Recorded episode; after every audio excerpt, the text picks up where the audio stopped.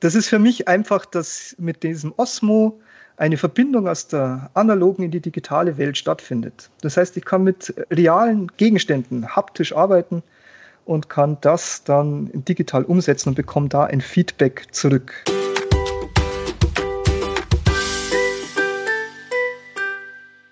Liebe Zuhörerinnen und Zuhörer, es gibt eine neue Folge des Podcasts Wegweiser Digitale Schule. Das ist diesmal die Folge 12, die mit der August-Ausgabe auch erscheint. Und ich habe heute Thomas Moch bei mir zu Gast mit einem sehr coolen Tool, das sich Osmo Projector nennt. Hallo Thomas, grüß dich. Hallo, grüß dich Tobias.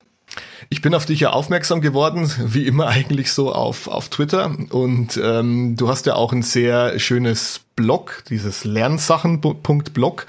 Und da hast du, ein, wie ich finde, sehr interessantes ähm, Tool oder auch Werkzeug, wie man es nennen mag, vorgestellt. Aber vielleicht kommen wir erstmal zu deiner Person, was du so machst, und dann schauen wir uns mal an, was du heute Interessantes für die Zuhörerinnen und Zuhörer mitgebracht hast. Ja, ich bin erst einmal Lehrer, Sonderpädagoge an einem Förderzentrum Geistige Entwicklung und bin zusätzlich Beratungsrektor, Systembetreuer und arbeite natürlich im Bereich digitale Bildung auch mit. Genau, und der Lernsachenblog, den ich seit drei Jahren, glaube ich, jetzt inzwischen betreibe, der hatte eigentlich den Sinn, dass man den Einsatz von Computern und Tablets an der Schule dem Kollegium ein bisschen näher bringt und immer wieder mal interessante Ideen äh, findet, die man dann im Unterricht umsetzen kann. Mhm. Dieses Blog ähm, zeichnet sich, finde ich, äh, dadurch aus, dass du das unglaublich anschaulich darauf immer präsentierst, schön bunt, einfach verständlich und das lädt eigentlich immer zum, äh, zum sofortigen Nachmachen ein. Und du sprichst da jetzt von, von dem Kollegium, aber ich denke, da braucht man nicht von dem Kollegium im eigenen Lehrerzimmer ausschließlich reden, sondern du hast da wahrscheinlich ähm, ganz viele Lehrkräfte aus dem ganzen Bundesgebiet und von verschiedenen Schularten wahrscheinlich, die das auch lesen, oder? Naja, es hat, äh, die Idee hat tatsächlich angefangen fürs eigene Kollegium und aus den Rückmeldungen habe ich dann gemerkt, dass das sehr schnell wächst, vor allen Dingen, wenn man das so im Internet publiziert. Ich bin ja auch auf Twitter wie du. Ich kenne dich ja eigentlich so auch als Twitter-Gesicht. genau. Und da ist ja auch das riesige Twitter-Lehrerzimmer, das mhm. äh, dann auch auf solche Inhalte zugreift. Und Inzwischen ist es natürlich sehr, sehr gewachsen und also nicht nur Sonderpädagogen, sondern eigentlich alle Schularten äh, treten da in Kontakt und es ergeben sich da auch interessante Verknüpfungen immer wieder. Mhm. Du schreibst ja auch sehr viel über das iPad, über dieses Tablet. Ähm, und du bist ja auch Sonderpädagoge. Und man hört ja auch immer wieder, dass in dieser Sonderpädagogik das Gerät eigentlich, ich würde fast sagen, ausschließlich verwendet wird. Also mir sind keine anderen Tablets bekannt, die ihr ähm, in eurer Arbeit einsetzt. Ist es so und, und wenn ja, warum ist es so? Ja, das ist so, also hauptsächlich. Es gibt sicherlich welche, die auch mit Android-Tablets arbeiten, aber das iPad, ähm, das hat einfach die niedrigste Einstiegshürde, sowohl für Schüler als auch für Lehrer. Die Bedienung ist wirklich so selbsterklärend und das Gerät ist auch so bediensicher, was man eigentlich mit keinem anderen Gerät so vorfindet. Mhm. Und dazu kommt, dass die iPads natürlich mit der administrativen Oberfläche, die Apple da anbietet, mit dem Apple School Manager und mit MDM-Systemen sehr gut verwaltbar ist für die Schule. Das ist mhm. auch nochmal ein, ein guter Faktor, dass man das auch gut organisieren kann, auch wenn man die Geräte in großer Anzahl in der Schule irgendwie administrieren muss. Sind die Bedienungshilfen, die als Bordmittel mit dabei sind, auch ein großes Thema bei euch in der Arbeit? Ja, auf jeden Fall. Und das ist natürlich auch gut, dass da so viele verschiedene Sachen gerade für den barrierefreien Zugang schon ins Gerät eingebaut sind. Das kann man natürlich sehr gut nehmen, egal ob es um Eingabe von Texten oder Sprachausgabe oder Voice-Over-Funktionen geht. Also da sind natürlich alle Möglichkeiten vorhanden. Mhm. Jetzt, ähm, wenn man das ähm, iPad in der Schule benutzt, dann hat man vielleicht, also so ging es mir, auch schon Berührungspunkte mit diesen Osmo-Produkten. Und ähm, darum soll es heute in dieser Folge ja auch gehen. Ähm, was ist dieses Osmo genau? Ja, Osmo, das ist quasi, man bekommt einen, einen Aufsteller für das iPad, wo man das iPad dann senkrecht vor sich hinstellen kann. Und äh, oben auf das iPad, wo die Kamera ist, wird ein kleiner Umlenkspiegel gesetzt, der dann quasi die Fläche auf dem Schreibtisch vor dem iPad abfilmt. Und auf dieser Fläche kann man dann mit realen Objekten hantieren. Das wird über die iPad-Kamera aufgenommen und dann kann mit verschiedenen Apps, die von Osmo bereitgestellt werden, können dann interaktive Aufgaben erledigt werden. Mhm. Da gibt es ganz verschiedene Sets, die man damit machen kann. Ein gutes Einstiegsset ist dieses Tangram. Da bekommt man also, wie man es gewohnt ist, äh, diese sieben Tangram-Teile und die Kamera erkennt die Teile dann und auch die Anordnung auf dem Schreibtisch. Und dann gibt es auf verschiedenen Level Aufgaben dazu. Und wenn man die Teile nicht richtig lädt, äh, legt, bekommt man am iPad dann eine kleine Hilfestellung, wie man es drehen muss. Und das ist natürlich auch gerade in der Sonderpädagogik eine sehr gute Möglichkeit, dass die Schüler quasi selbstgesteuert mit, diesen, mit dieser Lernaufgabe dann umgehen können. Mhm. Und also der, der Mehrwert, jetzt habe ich das böse Wort gesagt, gell? er hat Mehrwert der gesagt. Ist für mich, genau, er hat Mehrwert gesagt. Der, das ist für mich einfach, dass mit diesem Osmo eine Verbindung aus der analogen in die digitale Welt stattfindet. Mhm. Das heißt, ich kann mit realen Gegenständen haptisch arbeiten und kann das dann digital umsetzen und bekomme da ein Feedback zurück. Mhm. Also das ist auch genau, ja. Entschuldige, erzähl ruhig weiter. Genau. Na, ja, dieses, dieses äh, handlungsorientierte haptische Arbeiten mit realen Gegenständen ist gerade für Schüler an der Förderschule natürlich besonders wichtig und ein guter Ansatz. Ja, also das ist eigentlich auch genau das, was mich damals vor ein paar Jahren, als ich mir dieses Osmo Genius Kit, so heißt es ja, äh, zugelegt äh, habe, äh, so umgehauen hat, weil du hast ja hier so wunderschöne Tangram-Teile in verschiedenen Farben und aus Holz, die sich einfach wertig in der Hand anfassen. Und wie du schon sagst, du hast dann diese Verknüpfung, dieses haptische, dieses analoge mit dem digitalen. Und du bekommst halt auf dem iPad ja nicht nur äh, visuell, sondern auch auditiv dann Rückmeldung, ob du das richtig machst oder ob du das falsch machst.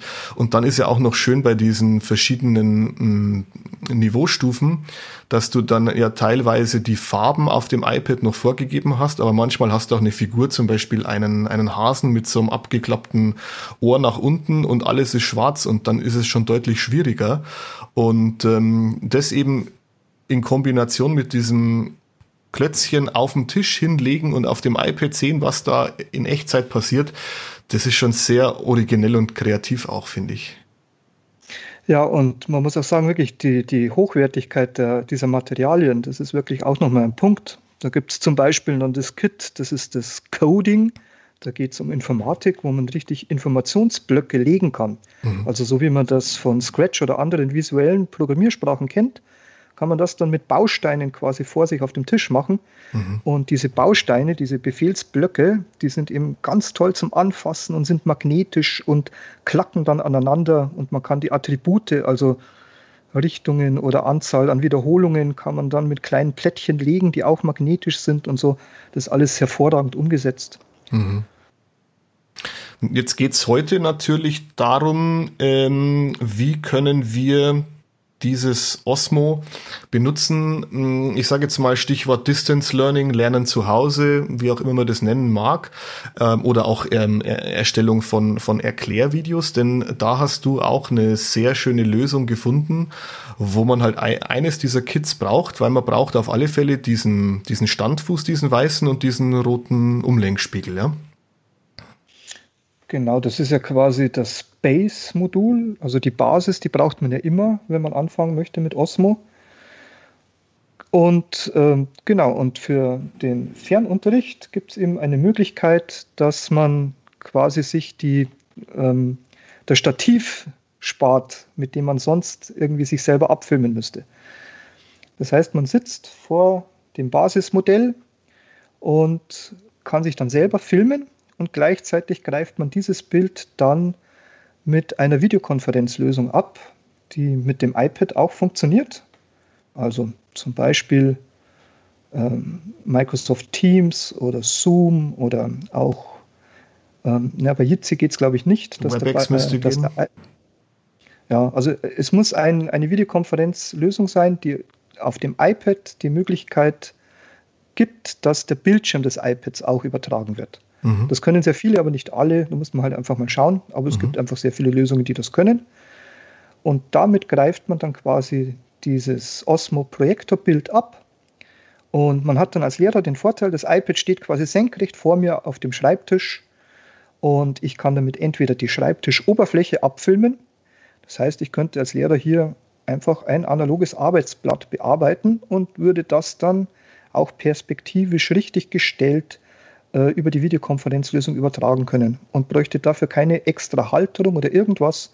Das iPad steht einfach vor mir auf dem Schreibtisch. Mhm. Und wenn ich dann in, dazwischen noch was als Lehrer erklären möchte, muss ich einfach den Umlenkspiegel oben abnehmen und dann schwenkt das Bild um und das iPad filmt mein Gesicht und ich kann direkt mit meinem Gesicht und der direkten Ansprache etwas erklären.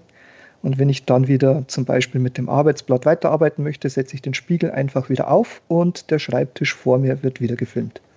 Das fand ich ähm, von der Lösung her absolut ähm, genial und innovativ und durchdacht, weil das ist irgendwie so das Naheliegendste. Ne? Ich, ich, ich schreibe etwas, das äh, Gerät filmt es durch den Umlenkspiegel und wenn ich den Spiegel wegnehme, zack, ist mein Gesicht da und äh, Spiegel wieder drauf und ich kann wieder auf dem Tisch weiterschreiben. Also das ist eigentlich eine äh, geniale und gleichzeitig auch einfache Lösung, die es jeder Lehrkraft ermöglicht, das sofort zu nutzen und umzusetzen. Ne? Also völlig niedrigschwellig, ja, in der Anwendung.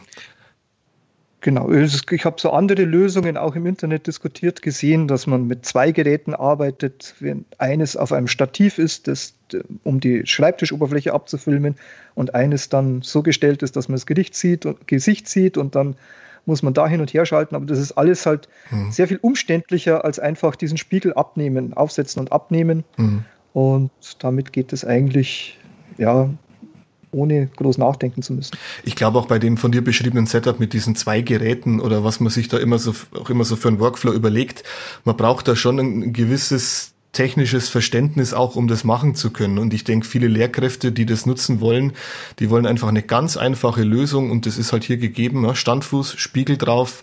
Ach ja, und was wir noch vergessen haben, du musst diese Osmo Projector App, die muss auf dem iPad installiert sein, ja? die aber kostenlos im Store ist, richtig? Genau, die Apps kosten immer nichts, nur dieses Basiskit, das kostet mhm. eben was. Mhm. Ähm, du hast noch was gesagt zu dieser, mh, mm, na, diese, diese Korrektur für die, die Perspektivenkorrektur. Kannst du dazu nochmal genau sagen, ähm, was du damit meinst? Ja, wenn der Umlenkspiegel normalerweise auf den Schreibtisch zielt, dann ist das ein bisschen äh, perspektivisch verzerrt, beziehungsweise die Osmo Projektor App, die verändert die Optik so, dass das Arbeitsblatt, das dann davor liegt, nicht irgendwie im Winkel verzerrt dargestellt wird, sondern dass halt wirklich die rechten Winkel mhm. rechtwinklig erscheinen. So Weil ähnlich so wie bei Dokument Dokumentenscanner-Apps, wo man mit dem Handy das, das Blatt fotografiert, mhm. da wird ja auch die Perspektive dann richtig gestellt. So macht es die App auch. Und wenn man dann den Spiegel abnimmt, um sein eigenes äh, Gesicht zu filmen, dann ist da auch diese Perspektivenverzerrung noch drin. Das mhm. lässt sich aber in dieser Osmo-Projektor-App mit einer Schaltfläche umschalten, dass das Licht dann nicht mehr, äh, das Gesicht nicht mehr verzerrt ausschaut, sondern halt richtig ausschaut. Mhm. Aber das muss man dann manuell machen. So dramatisch. Das muss man manuell machen. Mhm. Aber auch wenn man es nicht macht, also die Verzerrung ist jetzt nicht so extrem, dass das irgendwie komisch ausschaut. Mhm, verstehe. Ähm, du hast ja jetzt schon gesprochen von der Kombination mit den ähm, Videokonferenzlösungen, also indem man halt eine Bildschirmfreigabe macht und dann dieses Osmo Projector zeigen lässt. Aber man kann das Ganze natürlich auch äh, dahingehend nutzen, dass man ein Erklärvideo erstellt, das man dann beispielsweise auf, auf YouTube veröffentlicht und dann den Schülern ähm, zur Verfügung stellt. Ja, genau. Man kann natürlich den Bildschirminhalt des iPads auch mit Bordmitteln einfach abfilmen. Mhm. Und alles, was dann da reingesprochen wird, kann man als Erklärfilm ausgeben. Mhm. Da müssen wir vielleicht noch einen kurzen Zusatz machen. Ähm, Bildschirm am iPad komplett abfilmen. Das geht ja über diese Bildschirmaufnahmefunktion die im Kontrollzentrum ist. Also Kontrollzentrum heißt ja Finger an den rechten oberen Rand und reinziehen, wo man dann diese ganzen Funktionen hat wie Lautstärke, Helligkeit, Bildschirm synchronisieren. Allerdings. Genau, also diese Funktion kann sein, dass man die extra erst noch aktivieren muss. Mhm. Die ist standardmäßig, glaube ich, nicht in dem Kontrollzentrum drin. Nee. Da müsste man erst in die Einstellungen des iPads ins Kontrollzentrum und diese Funktion dann ins Kontrollzentrum reinschieben. Dann wäre die da vorhanden und dann kann man sie auch von da starten. Und hat auch den riesen Vorteil, ich kann damit natürlich nicht nur mit Osmo Projector arbeiten, sondern generell mit allen Tools. Also wenn ich meinen Schülern jetzt zeigen möchte, wie ich in PowerPoint beispielsweise neue Folien einfüge, dann kann ich das genauso aufnehmen und er nimmt mir auch optional immer ähm, den Ton mit auf. Also ich kann dann auch in das Mikrofon des iPads reinsprechen oder wenn ich ein, ein externes Mikrofon habe. Dabei muss ich allerdings das Kontrollzentrum öffnen und mit dem Finger dann auf dieser Bildschirmaufnahme draufbleiben, dann kann ich sagen, ich möchte zusätzlich auch den Ton haben.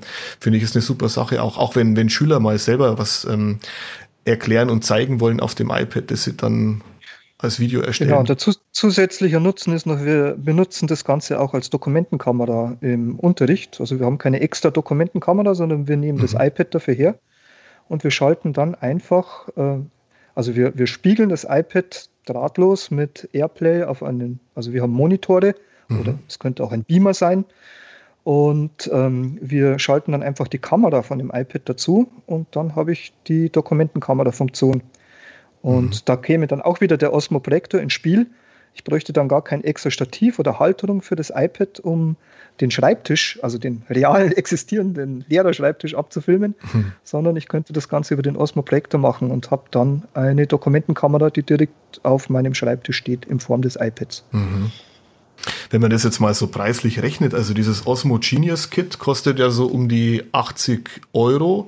Da ist dann eben dieser Standfuß, der spiegelt dabei und auch dieses Tangramm und dann noch für Deutsch und Mathematik noch so Teile. Wenn man das jetzt mal so rechnet, man kauft pro ähm, Klassenzimmer so ein, so ein Osmo Genius Set. Das ist natürlich dann zum einen erstmal deutlich günstiger als eine Dokumentenkamera. Der zweite Punkt ist, ähm, Lehrkräfte können sowas auch ganz einfach nach Hause mitnehmen und dann von zu Hause aus diese ähm, Erklärvideos äh, erstellen, denn der Standfuß und der Spiegel passt ja in, in, jede, in jeden Rucksack, in jede Lehrertasche rein. Ne? Ja, genau. Und ich glaube, man kann diesen Standfuß, also dieses Base-Modul, auch einzeln kaufen. Ach so, ja. Ja, man muss gar nicht dieses Genius-Kit nehmen. Mhm.